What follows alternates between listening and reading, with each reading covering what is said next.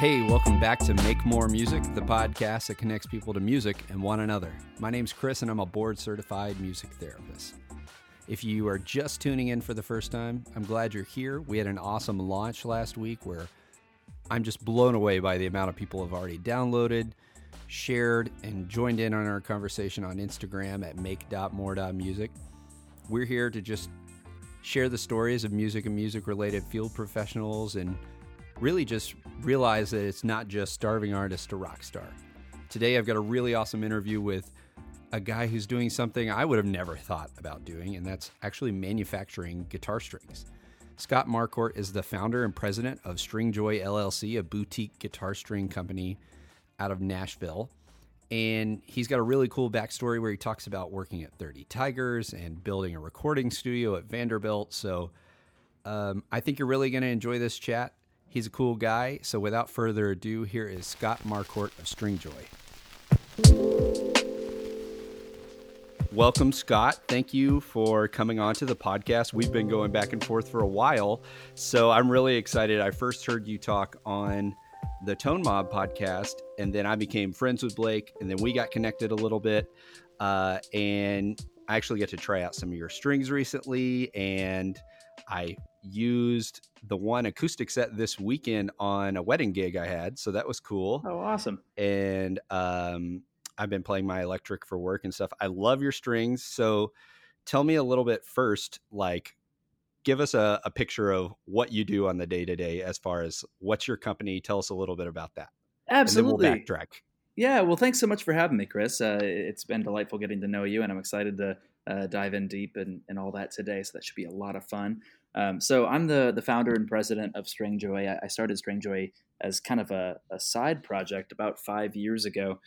So I over the course of the 5 years we've been around, I've done kind of everybody's job. At the very beginning, it was just me, and then I got one person to help me out.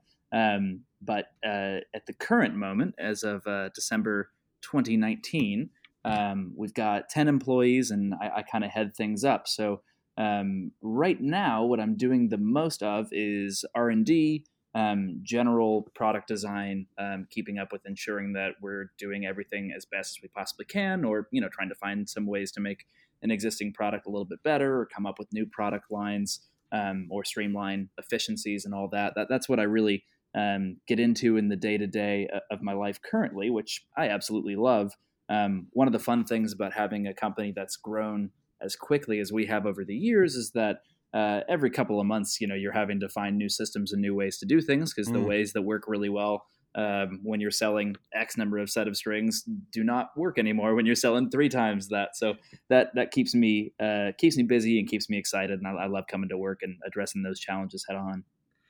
That's exciting. We'll get a little bit more into Stringjoy, yeah. But I just want to backtrack way back to the beginning and was wondering, what were some of your first musical memories? Oh, man. So I think I've been like a music freak since as long as I can really remember. I remember when I was 5 years old in kindergarten, we were learning sign language to "Stop in the Name of Love" by Diana Ross and the Supremes. Oh, perfect. And I fell in love with that song. I went out and I got a cassette at, I think, probably Sam Goody or something like that, of the Supremes' greatest hits, and fell absolutely in love with that. Shortly thereafter, I went my dad was really into country, so I got really into Randy Travis around late kindergarten, early first grade, and have really just been all about music my entire life. Once I was about in fourth grade or so, I started learning to play the guitar, and just took to that like a fish in water.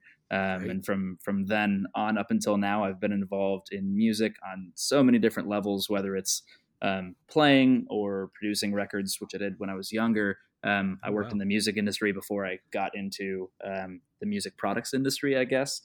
Was working in artist management for a couple of years. So I've been kind of every side of the music world, and I just, I love it. It's my favorite thing to wake up and do every day, is something to do with music. Yeah, that's pretty awesome. You started guitar pretty young then. Yeah. I'm not even sure. Well, I do know why. My parents got my sister and I guitars for Christmas, totally unsolicited. That's exactly how I got my first guitar. Is that right? Unsolicited Christmas present in seventh grade. Yeah. Go parents. Thanks, thanks mom and dad. Yeah, they got my sister like a Fender Dreadnought, and got her like a couple months of guitar lessons.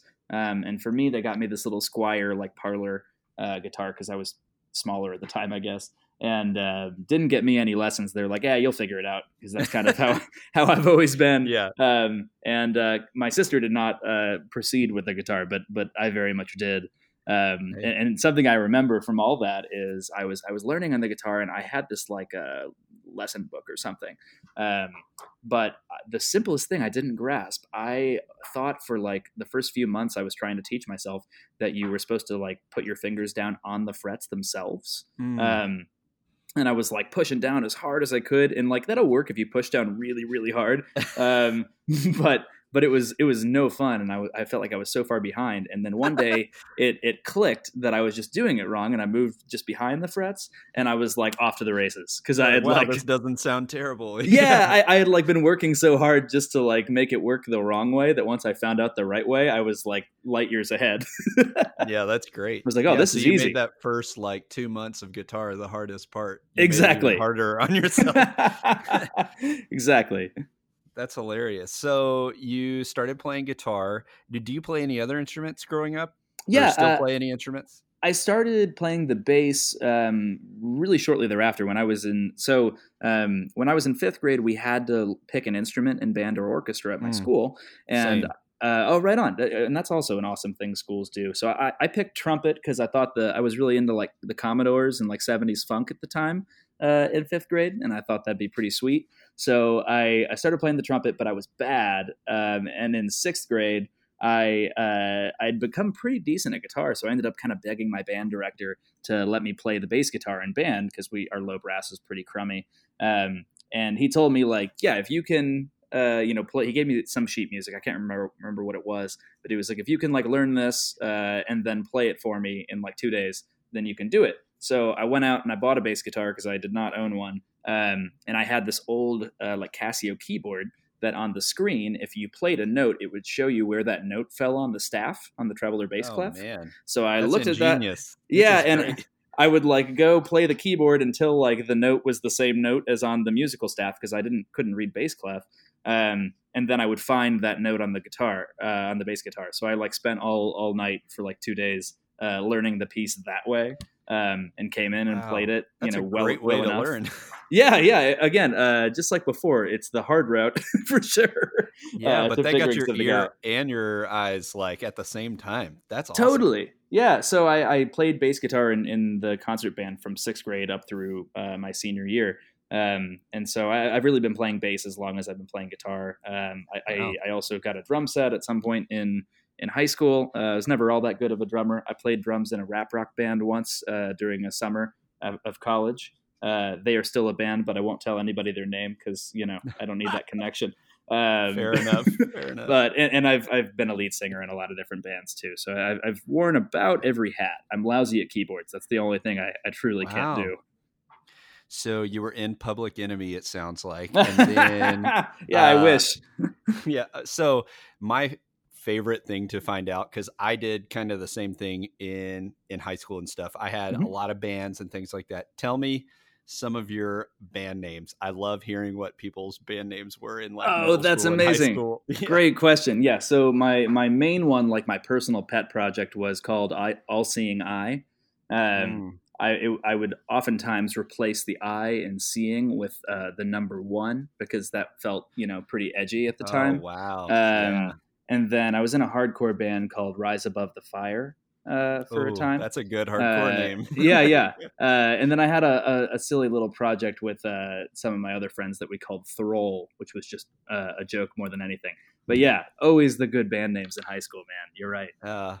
And I just remember taking everything so seriously. Of course, yeah. I mean, this is our career, right? Yeah. I thought I was gonna get signed like right out of high school. Like it was so serious. Absolutely. Oh yeah, and I'm looking at my old guitar case because it's near me, and I had a band called Vertigo too, which that was actually a good band name.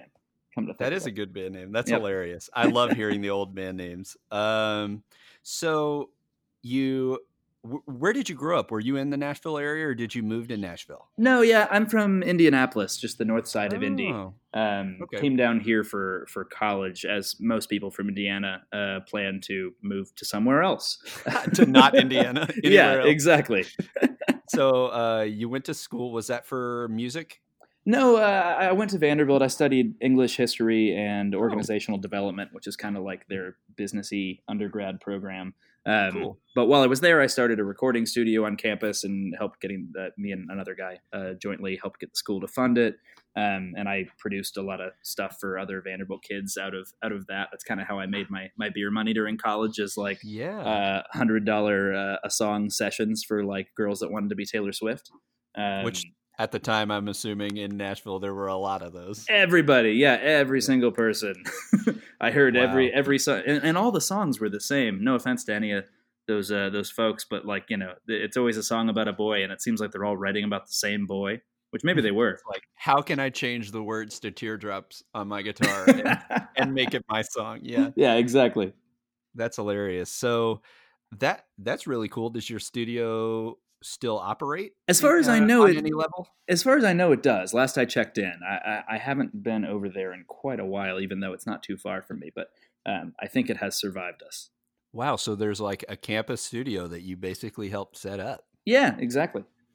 Wow. That's cool. That's really cool. So, and you said you got into A&R after that at some point, right? Yeah. So when I was my senior year of college, I started interning at a company called 30 Tigers, who has worked with everyone from like Jason Isbell to Sturgill Simpson to, these days they're working with tons of people. I can't even keep track of it.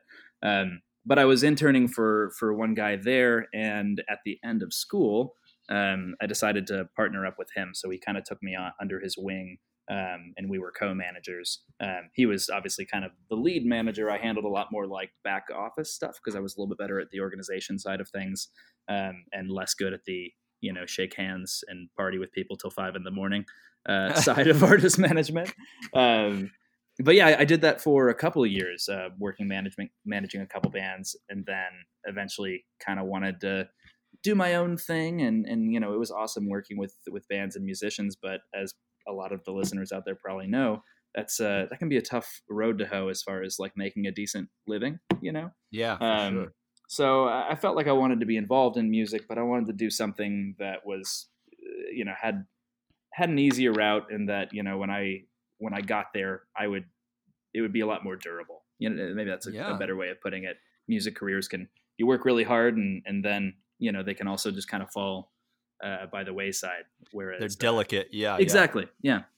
It's like even something that's going so amazing, you kind of have that feeling of like the ground could be pulled out. Yeah, you know, even after you have like an amazing like debut record, you know, then the sophomore slump is a thing, and how many bands, you know, don't come back after that. So you're really never done fighting in that world. Phew. That's It's almost like it's very equivalent to like sports. Like, yeah, exactly. You did it. Okay, now what are you gonna do next? That's right. Yep. Yeah, you only get one bad record, and that's kind of it. Yeah, geez. Especially, it sounds like around that time was probably like getting into the transition of iTunes to now what it is today. So I'm sure that was even more stressful because it was pretty small indie at that time, right? Yeah, and you know, that's you're rather apt. So I think I got into the music business because I felt, you know, like a naive young kid that I could fix it, and I was like, I've got all these interesting ideas of ways we can do things differently or better, and try to, you know, save the music industry, as was much of the feeling back then. But then I got into it, and I kind of realized that that industry especially is just 100% gatekeepers. You know, you can come in with like really innovative, clever ideas, but you need the permission of everybody up the ladder to be able to do anything. And most of those people up the ladder came, you know, into it during the radio days and don't really want to change. So still trying to keep their slice of the pie. That's exactly right. Yeah, there's a lot of resistance to change in that world, and that didn't really, I, especially as like a young risk taker, that wasn't what excited me as much. You know, I wanted to be able to try completely new things and see what would happen. Well, that's pretty amazing. Before we kind of transition on to what's next, what are some of the coolest experiences? I had no idea this 30 Tigers thing, so I want to hear some of the coolest experiences you had there. Yeah, so I think the coolest one to me was when Jason Isbell finished the album Southeastern. The producer Dave Cobb, who worked on it, brought in the first like master into the office, and what we do back then is like the whole for a really big artist like that, and he wasn't that big yet, but everyone kind of had the sense that he was about to be, and that is when he blew up. Yeah, sure. that was it. I had never really heard of him when I got to 30 Tigers, and you know then he got really huge. But anyway, the way that we used to do it is they would sit like everybody from the whole company, which at the time was like 16 people or something, down in David Macias's office and just play. And we would all just listen to it. No one would say a word until the whole album was done. So like getting to hear that for the first time before anybody. And just, I think like everybody in the room kind of knew like, oh yeah, this special, is going to be big. Yeah. That was really cover me ups on that one. Right. I believe so. Yeah, I'm trying to remember. That song, like, I feel like I would be like in tears if I was hearing that for the first time like that. Yeah, it was a pretty powerful moment. So that was an awful lot of fun. Oh man, that is really cool. So how long were you there? I was there for a total of a little over 2 years, I think, 2.5 maybe. Cool. So you're working there, and is that when your Stringjoy kind of side hustle started? Well, so I actually ended up leaving. So without going too much into depth, my boss, who I was partnered with, decided to leave the company and kind of head out on his own. So I joined him on that road for a little while, and kind of got everything set up, and then felt like I just needed to go do something else. So I actually just kind of jumped ship and went to bartending for a while, and didn't have anything particular in mind other than that I wanted to start a business. But a couple months later, I ended up. Well, it's actually an interesting story. So I was really, really sick. I was bartending, and I had to basically I couldn't bartend for about a month or two. I was stuck in the house that I was renting out at the time. So I needed something to fill my days, and that's where Stringjoy was actually kind of born from. I just had all this time on my hands, and I'm a maniac. I have to always be working on something. So. I took this idea that I had kind of turning in my head that would become Stringjoy, and you know put the pieces in line to kind of make it a reality at that time. So it was born from a weird period in my life for sure. Yeah, that's interesting. I'm not sure if you've listened to much about Sean at Gun Street Wiring, but it sounds like you kind of had this similar. Like I'm in this place now, I'm dealing with this, and now this other thing comes out of it that you weren't even planning. That's pretty amazing. You know, I know Sean, and yet I didn't know that he had a similar story. I'll have to connect with him about that. I might be remembering incorrectly, but I think it's a different. It's another episode of Tone Mob. He kind of talked about that kind of experience. So I'll have to hit him up. I'm sure you're right. I haven't listened to that episode, but Sean's an awesome dude. I'll have to bring that up when I see him next. So before we kind of transition there, what is your favorite drink to make? Ooh. So you know what's really funny, I actually always made a really good Cosmo. I know that's an odd thing, it's not like my favorite drink to drink, but I had a whole fleet of regulars that were, you know, women of a certain age who very much appreciated my tricks with the Cosmos. And I was in the service industry from when I was like 16 up until a couple years into Stringjoy actually. And my bread and butter were always women of that certain age. Man, that is good. So that particular drink was very well suited to my demographic. I played very well there. And hamming it up for them and everything. Oh yeah. You know it. Bachelorette parties or any of that. You know. So that did really well. And that was the best drink I could probably have in my back pocket for that. Yeah.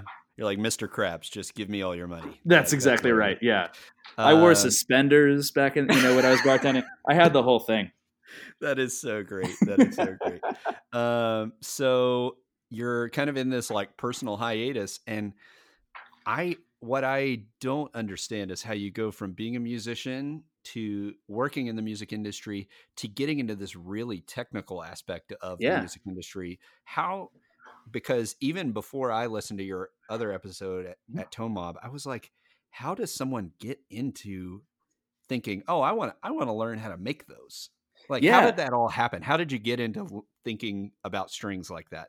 Yeah, well, it actually, that goes back a long way. So back when I was like 16, 17, 18 was when I started becoming like a big nerd about guitar stuff. I like my whole life, even though I'm not like an engineer, I always take things apart and try to put them back together. So I did that with like the iron when I was 4 years old and got in a lot of trouble.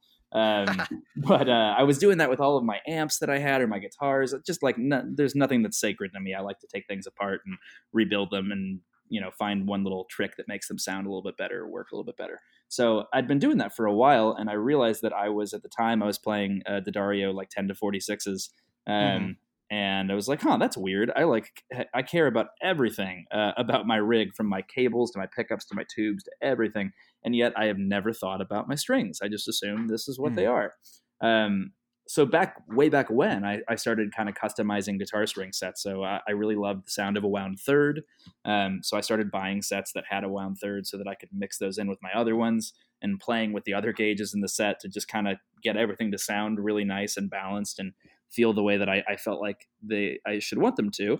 And I realized that just like everything else in life, you know, the big companies that were making strings just kind of do things a certain way. And there's definitely an opportunity to take a fresh perspective and find a way to do things better. So I'd always had that sort of idea. But once I was kind of looking for a business to start after I left the music industry, I started thinking about what itches I had that I could scratch. And there were a ton of them. I still have like a long list of different ideas I had, most of them bad. That's awesome. But the one that I was thinking about that was an issue for me is that mixing string sets like that is really expensive and hard. Yeah. Like I would have to buy different sets or try to find like singles at a store, which are always like, they've been on the shelf for like 3 years. Yeah. And I'm mixing different brands and all this and that. So I was like, you know, if there's anybody else that's crazy like me and is mixing string sets like this, this is definitely like an easy opportunity to make this easier, you know, just to like enable them to buy a prepackaged set that has the gauges they want, you know, for a similar price. And surely someone else. Yeah, exactly. Yeah, that's what I thought. So that was the ethos of the company at the beginning, was nothing but like, we're an online custom string shop. I was working with another manufacturer to make my strings initially.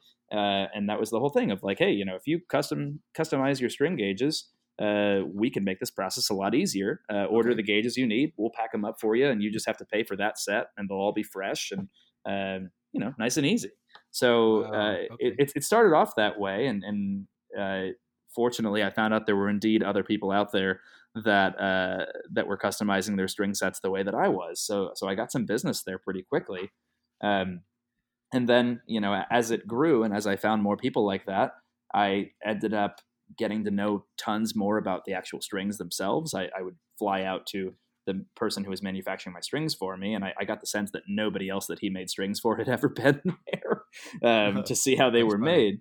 So I started getting really particular and, you know, being like, hey, I want you to do this core with this wrap, or I want you to wrap it this way, etc. And he just got so tired of me eventually being such a pain, because there are a lot of companies that just buy strings and put them, you know, under their name to sell. And even though they all say like, we only use the fine, they don't know anything about strings. They just order the string stock and that's it. So I was a big thorn in his side from being the one person that was hyper technical and wanted things a certain way. So he ended up just selling me a couple of machines so that I could stop being a pain in his ass. That is hilarious. Yeah. And then, you know, sorry to keep drolling on, but at that point I got these machines and he trained me a bit on how they'd been doing it. So I got to kind of quickly come up to speed rather than just like buying a machine and not knowing how to use it. So we were making strings as good as he was making for me right from the jump. But then we just found so many things that we could do better once we were able to get, you know, our actual hands on them and do it our own way. There's so many things that I would call him and be like, hey, why'd you say to do it like this? And he'd be like, well, because the guy that I bought them from told me that's how they did it. You know, you nothing sacred. Yeah, exactly. So, you know, long story short, the one thing I didn't cover there is we at some point along the line stopped focusing entirely on custom string sets. We still do that, but much more of our business these days is our actual like balanced sets of strings or things that you can buy that we prepackage and sell at retail or on our site, etc. Wow, so that is pretty amazing. So what is a day in the shop like? Because you've got, you said how many people now? 10 people? There's 10 folks right now. Yeah. And that's, yeah. that will probably be almost twice as much by this time next year. So, wow. Yeah. So what is right now, if you took a snapshot at the end of 2019, beginning of 2020, what's a day look like for you all in the shop? Yeah. So we kind of lay everything out in order. So at the back of the shop are all of our winding machines. We currently have 3 winders that are making all of our strings. So they'll wind up strings that we need. Those come up to our coilers, which we have 2 of, that coil the strings, inspect them, make sure everything looks great, put them into the envelopes. And then depending on the set, either our batcher will put together, they'll do say 144 sets of, our balanced lights or whatever, things that we sell a lot of, or our shipping clerk will put together the custom orders and stuff. So our shipping clerk, when you order a set of balanced lights, for example, he's got those ready to go. So we can grab those and pop them in an envelope. But if you order one of those and then a custom set, he'll grab those that we keep on the wall, off the wall, and put that custom set together and ship that out to you as well. And then at the front, I and my customer service savant handle everything that customers need, from marketing to great customer support and all that sort of stuff. Yeah, and you all have a beautiful website. You have a great YouTube channel with, you've got some videos that have really blown up too. So what has been kind of amazing about the growth? What year did this even start? Yeah, so it would have been the very end of 2014. We officially became a company on January 1, 2015. The last month of 2014, it was just me screwing around on the internet, basically. Yeah. Awesome. So what's been surprising about this growth? And you said you're expected to even maybe double by next year. Yeah. We tend to grow about 70% year over year. That's been what we've kind of held to from the early days. And we try to keep at that. I don't know. I love the growth. I think that's what keeps me excited. Like I said, I'm a bit of a maniac, so I need things to focus my energy on. At the point at which the company was just treading water and was huge and doing great, I'd probably find something else to do and leave it in really good hands.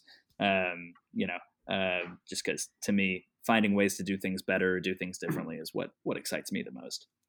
Yeah, that's super interesting. I want to kind of transition to a little bit to, as you know, I work with a lot of music therapists, and most music therapists, and I train a lot of the students, and most of the students come to guitar as usually it's already the fourth instrument they've learned. So not a lot of people take the guitar seriously, for one, especially not things like maintenance and what strings do you have on and different things like that. So what are some common myths about strings that you can debunk for us? What are, I know you have several YouTube videos and things that go through this too. So what are some regular things that would be helpful for people to know? Totally. I've got so many. I'll try not to do too many of the marketing ones, because there's definitely a lot of string marketing that's kind of ridiculous. You can throw out some of those too, though. Okay. Because that is the stuff that the students who don't know, they go into the store and they see these things and they see, whatever marketing thing is. For example, on your website, you said no coding, no gimmicks. I was like, oh, praise the Lord. I hate the booger feeling on the coated strings. Yeah, me too, and they definitely have a use for some folks. There's some folks out there that just have super, super acidic sweat. And so that can cause some issues, and coatings maybe make sense. But to me, ultimately, what makes a great string is how it's crafted. When you cover something that resonates in a layer of Teflon, like a nonstick skillet, it's going to inhibit how it resonates. It's not going to do the same thing. And not to mention, environmentally, that's just a huge problem. A string that's coated in Teflon is going to be a string coated in Teflon for eons, literally until the sun eats the earth. Wow. Versus other, straight up metal strings that can be scrapped and turned into other things. So that's always a concern of ours too.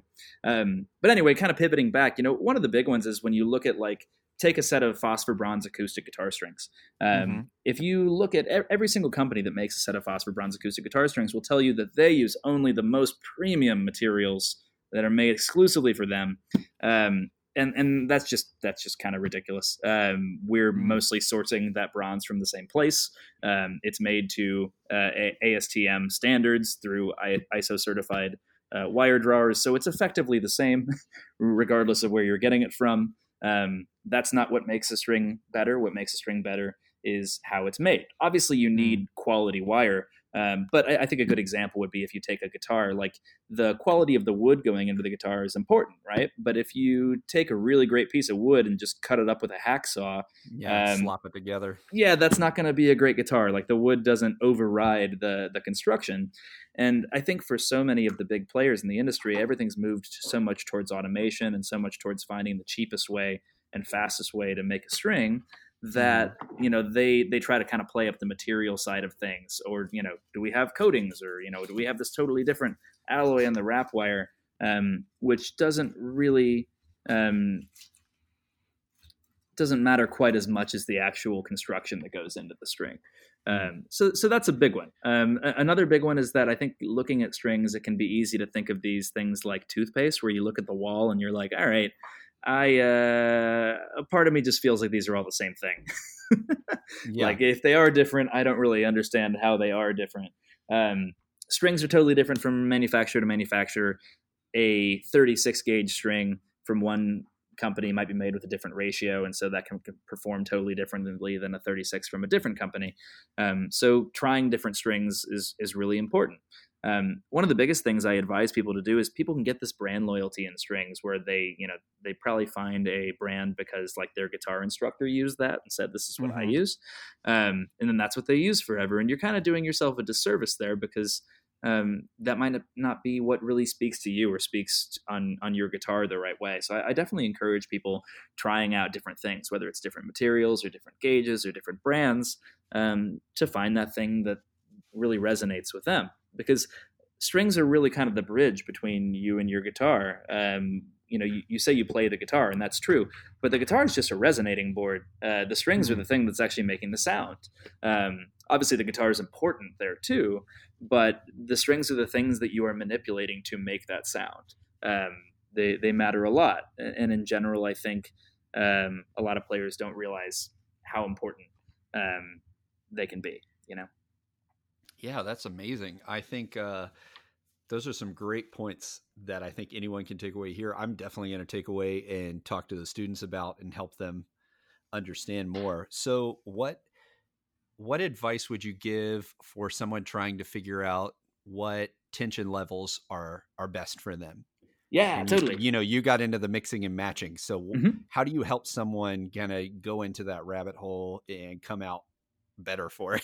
Totally. Yeah. I personally find that we'll talk about electric guitar first, and we can talk about acoustic too, but cool. With electric, for example, I think starting with 10s is a really great place. A lot of people start learning with 9s, and 9s can be great, but I actually don't think they're the best thing to learn with, because when you have that lower tension, you can get a lot more buzz. And when you're learning to like play a barcode, for example, buzz is one of those big things you're trying to not get wrong in your fingering. So having strings that are more likely to do that can, I think, inhibit your learning process. So I actually recommend going somewhere around the 10s level to begin with. Might be a little bit harder at the jump, but it'll pay dividends down the line. From there, I really encourage players to kind of think, is it more like I want a little bit more tension, a little bit more quicker attack on the bottom end with the genre that I'm playing, in which case maybe I need to go up a little bit, or am I just dying for more flexibility? Do I solo a lot and want to have big bends on the upper end of the guitar, in which case maybe going down a little bit can help. We offer things like 9.5s and 10.5s as well, so that players can kind of find that Goldilocks zone. Yeah. So basically the process I kind of lay out for people is first of all, kind of figure out what you're comfortable with on the top. So that's those gauges I'm referring to, with like 9s or 10s or 11s, the plain strings, basically. Figure out where you are with those. And then you have a couple of options. You can either kind of stick with a balanced tension relative to the plain strings for your wound strings, so that everything will have a similar sort of feel and take a similar amount of tension to fret or bend. Or if you want, you can go a little bit heavier to get a little bit more attack on the bottom end, but preserve that flexibility on the top. So we have things like our Huskies or heavy bottoms that are great for that, just a little bit more tension on the bottom. And then outside of that, it's just some extra special considerations of, you know, do you want to try a wound third? Do you like that tonally?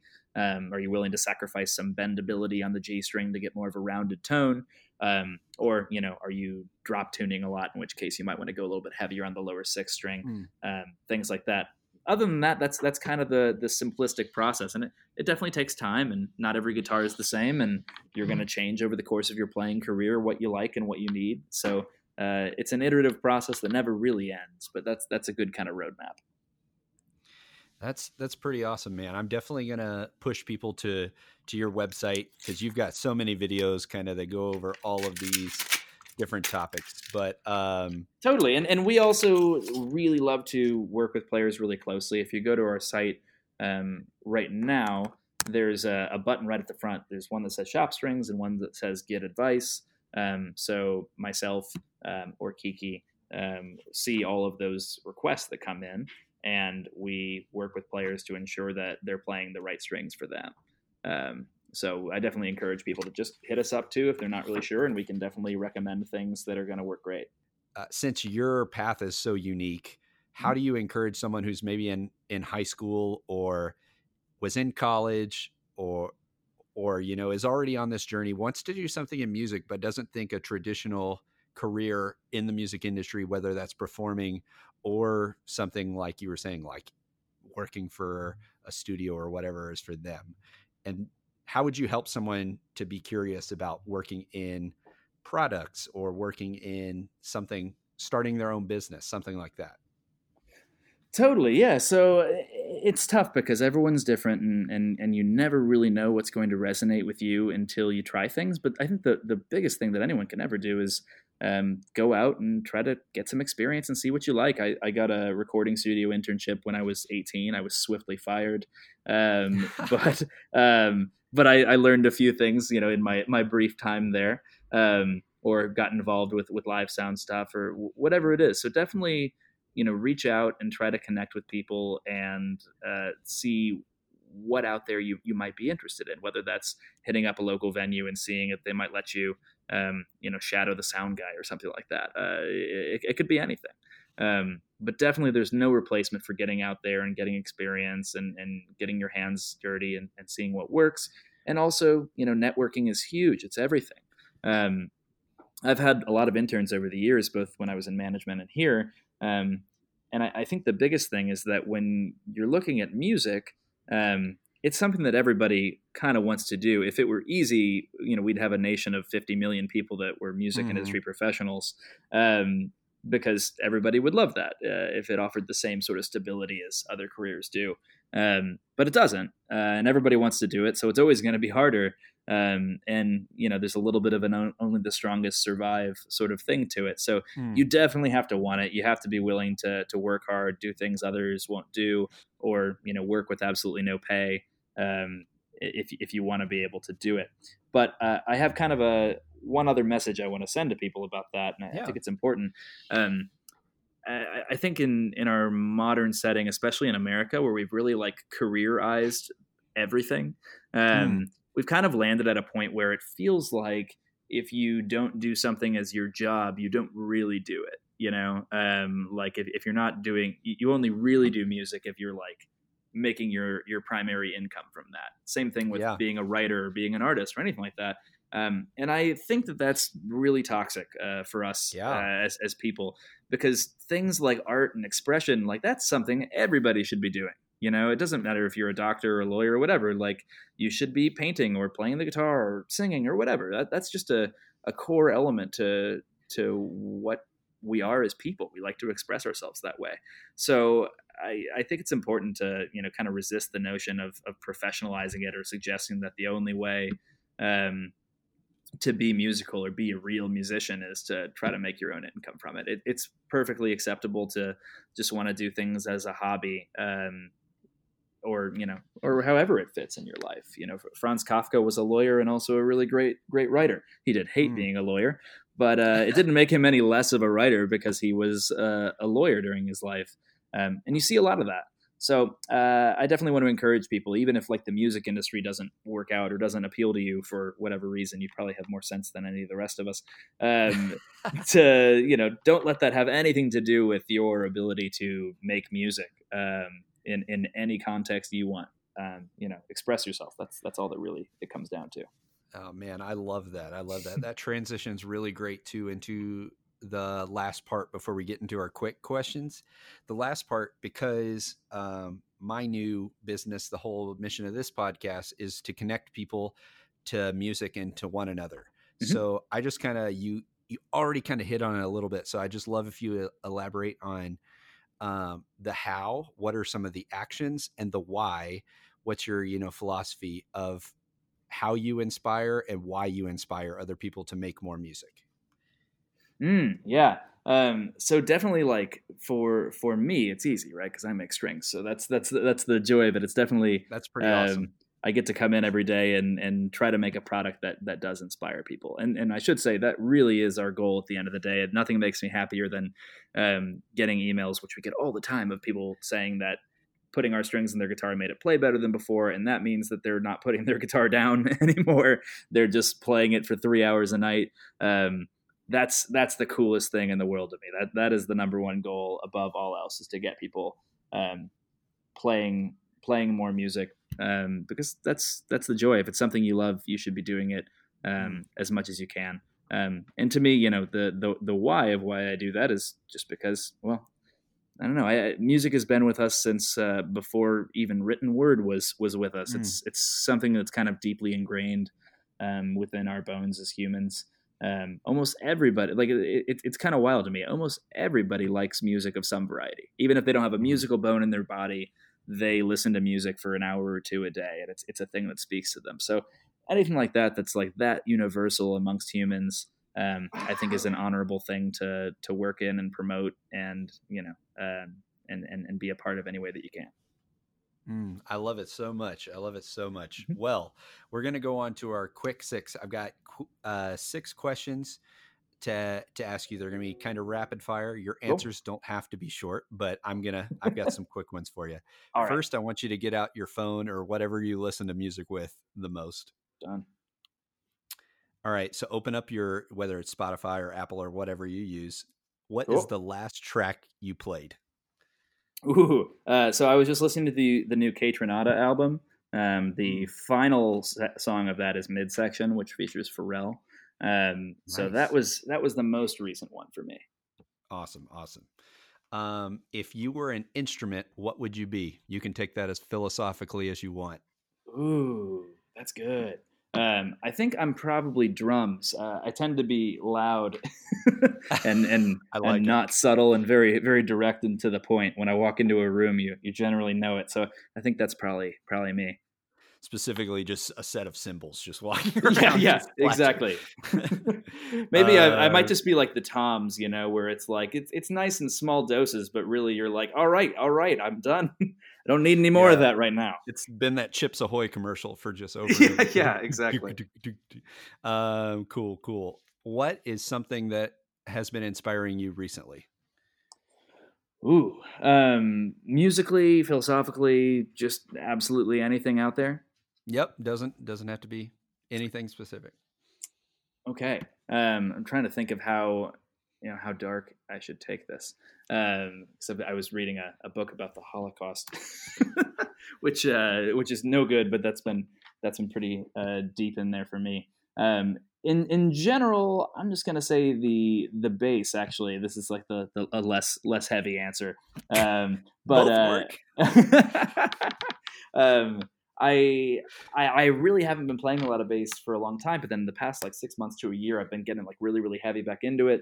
I think the company's kind of at a point that I could maybe play a couple gigs here and there in the evening. So I'm kind of doing my own little mini boot camp and trying to get back good enough to where I could play in a band setting again. So that's been fun for me, because for many years starting the company, it's not like I wasn't playing guitar, but I definitely like didn't have the time to pursue any like musical efforts of my own. It was work at the same time. Yeah, exactly. And so now it's kind of finally transitioning back into something that I just come home and do because I love and do for hours without thinking of or having any real, you know, direct goals.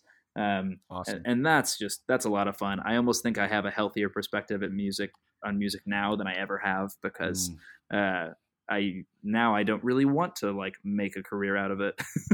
I already have that. I just want to do it. I agree with you because I love 100%. It. Yeah. And that's like a pure enjoyment.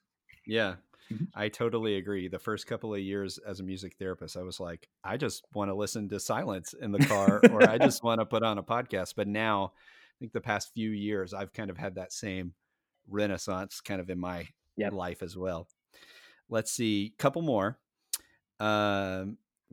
What's just one like pro tip or a hack or, you know, something that you all do that you feel like if another person just does that thing, it can be whatever. Just what's the pro tip that you would give, whether it's directly to your field or just something business related that would help somebody? Give me one sec because I've got a lot of these. I'm trying to think of what a good one is. All right, I've got one. This has like nothing to do with anything we've been talking about. Okay. You ready? I'm ready. So I, a couple years ago, my lady was like doing all the cooking and, you know, I would do dishes and that was kind of our deal. And then one day she was like, this is ridiculous. You are sharing in this stuff. So it's like, that's totally fine. But being me, I was like, all right, I'm but we're eating hot dogs tonight. No. For sure. But I was like, I'm going to business this thing because this is like, she was like hunting for recipes and putting together grocery lists and it was a nightmare. I was like, I cannot live that way. So I found an app called PlateJoy, which is funny. And I'm sure there's others. Sister company. I know, right? I'm sure there's others out there. But on that thing, I like input like, you know, whatever my diet, like, you know, situation I want to be at the time. And it just builds me like this beautiful list of menus. That are like all really, really good dishes. I can change some out if I don't like them. And then it gives me a shopping list and I just go to the grocery store and I grab that stuff. So it's like all the joy of like those meal delivery companies, but without the like, there's so much waste that comes with those things. And I don't really mind going to the grocery store anyway. So it's like all the convenience of those and you just go to the grocery store and get what you need. So for me, still making cool meals and stuff. Yeah. And that's what makes it so much better. Cause when I've done it before, I'm like, all right, I'm having chicken and broccoli. But with this, I'm like having like, you know, shrimp pad thai and stuff like that. So that's been my awesome. Biggest hack. That's been real nice. Yeah. My life definitely changed when we started finally doing that grocery pickup. Yeah. Yeah. That helps too. That has changed my life because I can't find a single thing in the grocery store. Oh, well, so, and that's what's so cool about this is it works with Instacart too. So it'll like build your thing and then you hit a button and it just loads all that stuff into your Instacart shopping cart. So you can pretty much automate the whole thing. Ah, love it. Love it. Yeah. PlateJoy. All right. Two more quick ones. All right. What is your go-to junk food? Ooh, I've been a sweets fan for much of my life. I am a cookie freak. In particular, there's a company in Nashville called Hi-Fi Cookies. They don't have a shop or anything, but they're around at bars and delis and all that sort of stuff. And they're so good. They have one in particular called the Bowie after David Bowie. That's like a funfetti cookie. It's just like tons of rainbow sprinkles covering the thing and like baked into the thing. My wife would love that. Oh, you got to have it. But be careful because I eat more of them than I ever should. It's probably good that it's like 3 hours away. Otherwise. Yeah, it definitely helps. Yeah, they're so good. That if I could have any one, that would be it. Awesome. Last, this can even be your all's work, but what person, project, organization, who's somebody that's doing something that you want to lift up with a shout out? Yeah. My favorite, and again, this has nothing to do with music. I hope that's okay. That's totally good. One of my favorite new companies I found is a company called Seed. They're seed.com, SEED. They make these really, really great probiotics. Like most probiotics are like, they kind of burn up in your stomach, but these like last all the way through and like get to where they need to go. But they mix like amazing science of getting like really, really great probiotic strains so that everyone's like gut health can be really great. With being super eco-friendly, that's another thing I love. I'm kind of transitioning Stringjoy into being hopefully like the most eco-friendly string company Great. In the world. We're awesome. In the process right now. Everything's still, in motion, but seeds that way, everything that you get from them, their packaging just dissolves in your sink. You just pour some water on it and it completely dissolves. And I think that is so cool. So new companies like that are finding ways to solve problems, do things better, and do things in an environmentally effective way are my favorite companies around right now. Yeah, double, triple bottom line kind of thing. So exactly. Yeah, it's good for everybody. Well, cool. Well, awesome, man. That is all I've got for you. It's been awesome to hear your story, hear about Stringjoy and what that's like to dive into starting a company and doing something so technical. I think that's the train outside my house. Oh, it's probably the train outside our office. We are right on the train tracks. We have train tracks right here too. So at least it held off for most of this, and it's just coming in now. That's all right. It's telling us to cut it up. So where can people find you? Find different stuff about Stringjoy. Totally. Whether it's in person or surfing on the web, where can people find you? Yeah, the easiest way is always our website. We're at stringjoy.com, stringjoy. We're also on YouTube and Instagram and Facebook and all those things. Our handle's just Stringjoy as well. So any of those places are always great resources. Our YouTube's got a lot of great stuff if you want to geek out about strings like I do, or our blog on our site, which is stringjoy.com/blog, has really, really great stuff. And if anybody has any questions from me or the team here, hit us up anytime at support@stringjoy.com, and we will be glad to, chat with you and hang out. Awesome. Well, thanks again, Scott. We're signing off. So just everybody remember, give more grace, share more love, and make more music.